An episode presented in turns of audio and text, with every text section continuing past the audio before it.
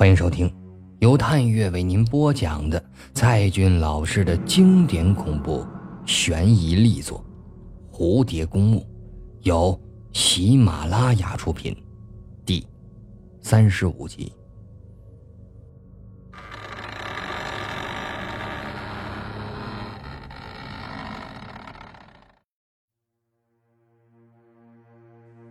伴随着房门被推开的声音，陈旧、腐烂的气味扑鼻而来，那是多年前的药水味几乎把眼泪都熏下来了。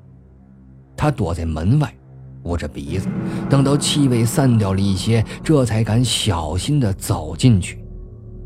这房间空空如也，只有地板上散落着一些小东西。在布满灰尘的地上，有一盏破碎的煤油灯，还有些奇怪的玻璃瓶子，里面的液体早已是挥发殆尽。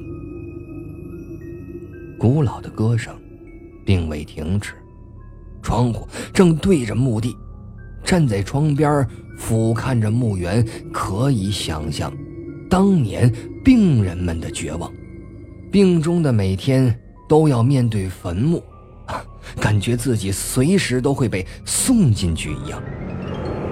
从医院到坟墓，这卡申夫还真是一条龙的服务了。离开这间屋子，他打开了第二扇的房门，仍然是一间空房子，窗户面对着底下的坟墓，这地板上什么东西都没留下。只有厚如地毯的灰尘。突然，墙壁显示出了某种暗红色的印记，看上去就好像是孟冰雨书包的颜色。不，那是血迹，是许多年前留下来的血迹，呈喷射状飞溅到了墙壁上。或许。已过去了许多年了，但那血迹就像是油画燃料一般，深深的渗入了墙底，永难磨灭。墙角还能模糊的看到一块血手印，人的五根手指和手掌依稀可辨，这便是死亡前的最后的呼嚎。小蝶立即蒙起了耳朵。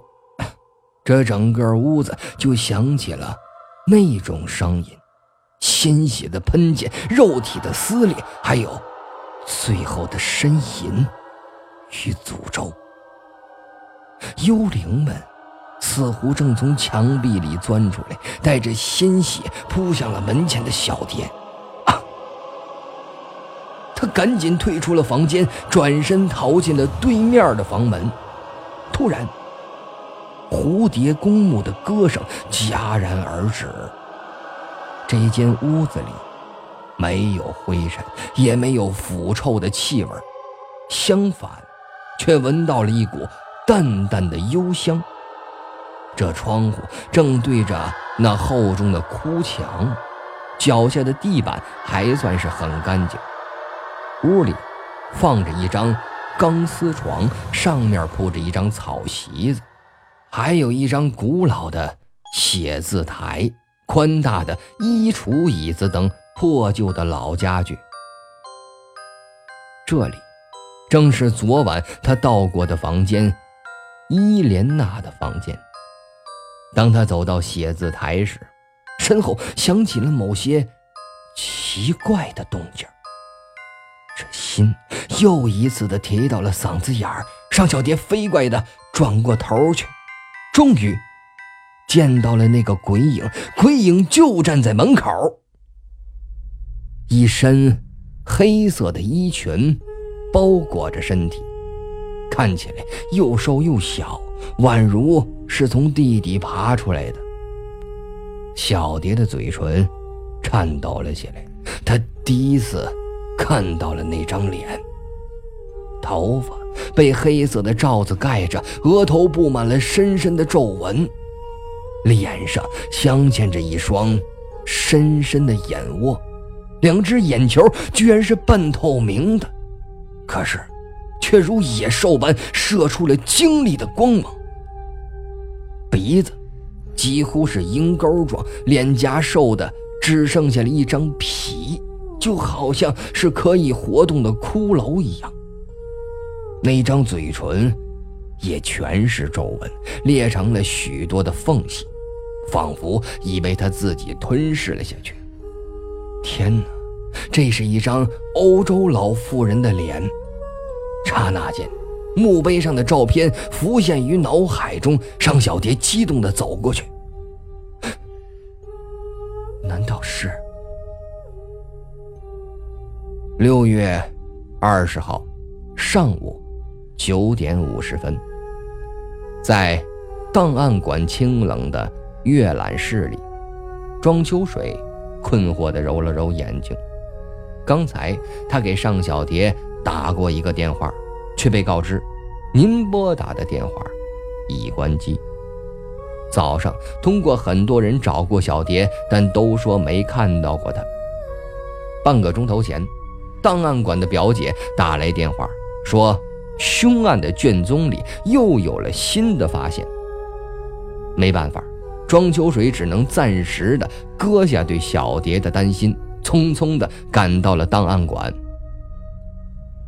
一九三五年的那场惨案又有了新的发现，其实是伊莲娜的口供几次反复，因为警长并不关心吸血鬼的故事，他最想知道的是。案发当晚究竟发生了什么？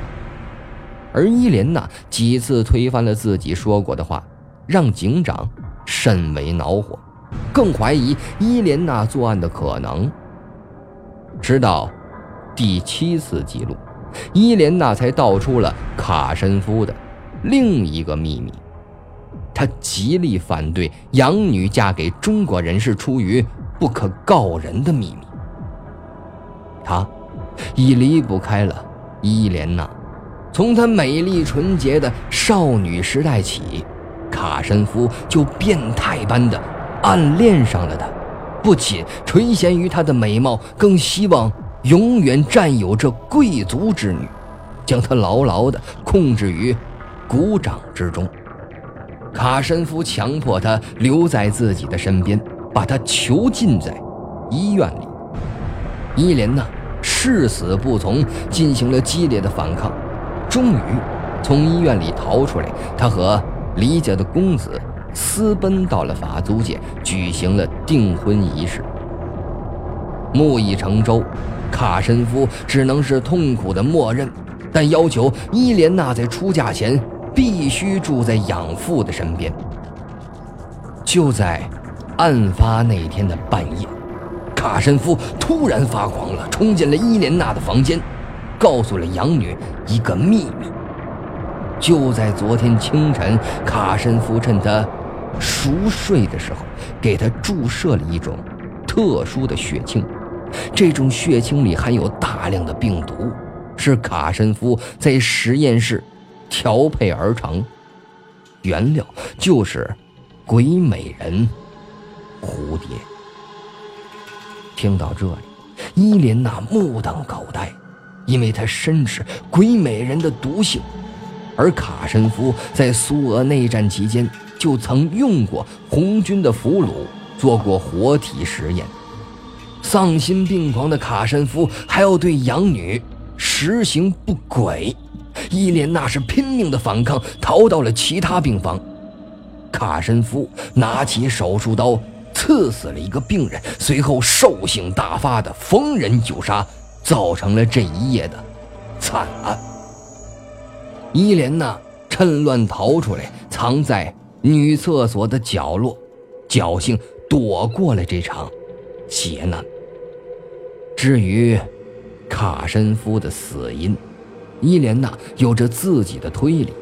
真正杀死卡申夫的，就是以他的名字命名的。卡申夫，鬼美人凤蝶。他与鬼美人共同生活这么多年，了解这些蝴蝶的习性。只有鬼美人才能这样杀死一个人。这种蝴蝶绝非是一般的昆虫，而是社会性的动物，那智商之高超乎想象。它们原来栖息在山谷之中，是一切昆虫的首领，可以指挥任何的虫子，是真正的昆虫之王。卡申夫拿鬼美人做着残酷的实验，蝴蝶们对他只有仇恨。也许在案发的当晚，卡申夫在实验中犯下了某个小错误，便被蝴蝶抓住机会，偷偷地逃出了实验室。发狂后的卡申夫意图占有养女，然后就成了杀人恶魔，将十八个无辜的病人全部杀害。最后，他自己也死在这蝴蝶的攻击之下。那当真是玩火者必自焚。只是可惜了，那些病人们为他进行了陪葬。看到这里，庄秋水的心里又捏了一把汗。原来，这鬼美人蝴蝶还这么厉害。上次看到的，他没有实施任何的攻击，那算是自己命大了吧？表姐呢，给他买了盒饭，就地解决了午餐。他又给小蝶打了电话，但依然关机。情急之下，只能是打给了陆双双。他却冷冷地回答他：“我没见到过他，你可以再去蝴蝶公墓找他呀。”午后，心烦意乱的庄秋水继续看着档案。根据一九三五年。警方的调查结果，他们并不相信伊莲娜的话。警长认为她的口供荒诞不经，完全是推卸责任、隐瞒事实。尤其是关于吸血鬼的说法，更是坠入了怪力乱神的深渊。警长带人重新侦查了墓地，确实发现了刻着一四二八到一四七六的墓碑。警长命人挖开这个坟墓，发现棺材里居然躺着一具没有腐烂的尸体。他看上去就和活人没有任何的区别，有着一张苍白英俊的脸，躺在坟墓中就像是睡着了一样。警长自己也吓得是毛骨悚然。难道？这就是传说中白天躺在棺材里，晚上跑出来骗姑娘的吸血鬼。在场的人都吓坏了，血案的灵异说法也迅速的传遍了全城。但警长不依不饶，又仔细的检查了医院，却没有发现伊莲娜所说的鬼美人蝴蝶。本案的调查也从此陷入了困境。虽有伊莲娜的详实供词，但仅有她一个人证，不足以有效。一年多后，嫁入豪门的伊莲娜难产而死，只留下了一个可怜的女婴。根据伊莲娜的遗书，丈夫将她葬在了医院的后院。李家买下了空旷的医院，包括。墓地以及周围的大片农田和荒地。四十年代，在原址建起了一家机器厂。至此，本案唯一的目击证人死后，从此再无真相大白的可能。不久，警长本人也是神秘的死去。据说，其喉咙里生出了一个虫卵。导致气管堵塞，窒息而死。一九三五年，叶卡捷琳娜医院的惊天血案，就这样被人渐渐遗忘，尘封在档案馆的卷宗里，变成了永远都难以解释的谜。而伊莲娜静静地躺在坟墓里，直到她变成了。蝴蝶公墓。六月二十号上午九点五十五分，尚小蝶面对着鬼魂。蝴蝶公墓的旧医院房子，二楼，他站在神秘的屋子里，门口是个欧洲的老妇人，裹着一身黑色的长纱，形容佝偻可怖，宛如黑森林里的巫婆。他心底颤抖的厉害，他快步的向着门口走去，刚想问：“你是谁？”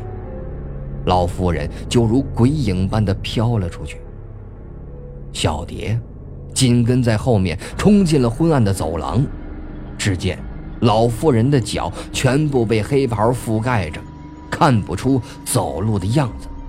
但老妇人的移动异常迅速，小蝶大步奔过去，竟还没追到。忽然，走廊里亮起了一道光线，面前出现了一座栏杆桥，头顶是玻璃的天棚。原来，竟是在不知不觉间回到了那门洞里，那道悬在半空的过街天桥。老妇人飞快地穿过天桥，隐没在对面的黑暗中。尚小蝶呢，也踏上了这条空中走廊，脚下的木板咯咯作响，她只能伸手扶着左右的栏杆。对面依然是一条走廊，但几乎没有一丝的光线。他掏出手电往里面照了照，刚走几步就发现了分叉，迷宫般的错愕复杂。大概，这，就是南宿了吧？再也看不到老妇人的鬼影。前面的走廊又黑又暗。几乎看不到前面的任何东西，地板上还有几个大洞，恐怕再往前走就要迷路了。没办法，尚小蝶只能是又退了回来。走过天桥时，低头看着下面，那幽深的门洞如同是地道一般，光线穿过了布满尘埃的玻璃顶棚。瀑布般的倾斜在他的头顶上，这刹那间，尚小蝶就仿佛穿梭了时光一般。他一步一步的向后退去，一直回到了有钢丝床的那间屋子。尚小蝶那身上的背包让人气喘吁吁，索性脱下，放到地上。他疲倦地坐在了一张靠背的椅子上，这椅子看起来也是一把古董，坐起来咯咯作响。写字台上还有个墨水盒，还有支很古老的钢笔，估计是很值钱的老牌子。他打开墨水盒，摇了摇，发现里面的蓝墨水还没有干，钢笔居然还能写字。尚小蝶缓缓地拉开了写字台的抽屉，第一个抽屉完全是杂物，看起来那都是许多年前的东西，比如生锈的铁发夹，几乎掰不开的别针儿，还有完全叫不出名称的东西。第二个抽屉里有幅旧的相册，黑色的皮质封面。散发着一股子淡淡的霉味儿，将相册放到了台子上，轻轻地翻开，里面嵌着几张黑白的照片开头的是个十几岁女孩的肖像照，略微卷曲的淡色长发，大而明亮的眼睛，配合着薄薄的嘴唇，竟有些像少女版的妮可基德曼。下面，一张是风景。刚才照片里的少女正站在一道深深的门洞前，摆着妩媚动人的姿势，嘴角浅浅的笑颜。照片里作为背景的门洞，正是小蝶所处的这栋房子，大概是几十年前的医院吧。这第三张照片，竟是……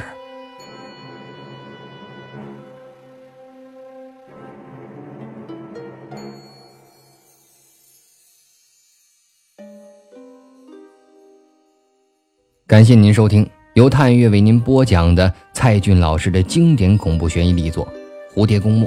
想要收听更多的精彩小说，请下载喜马拉雅 APP，关注探月。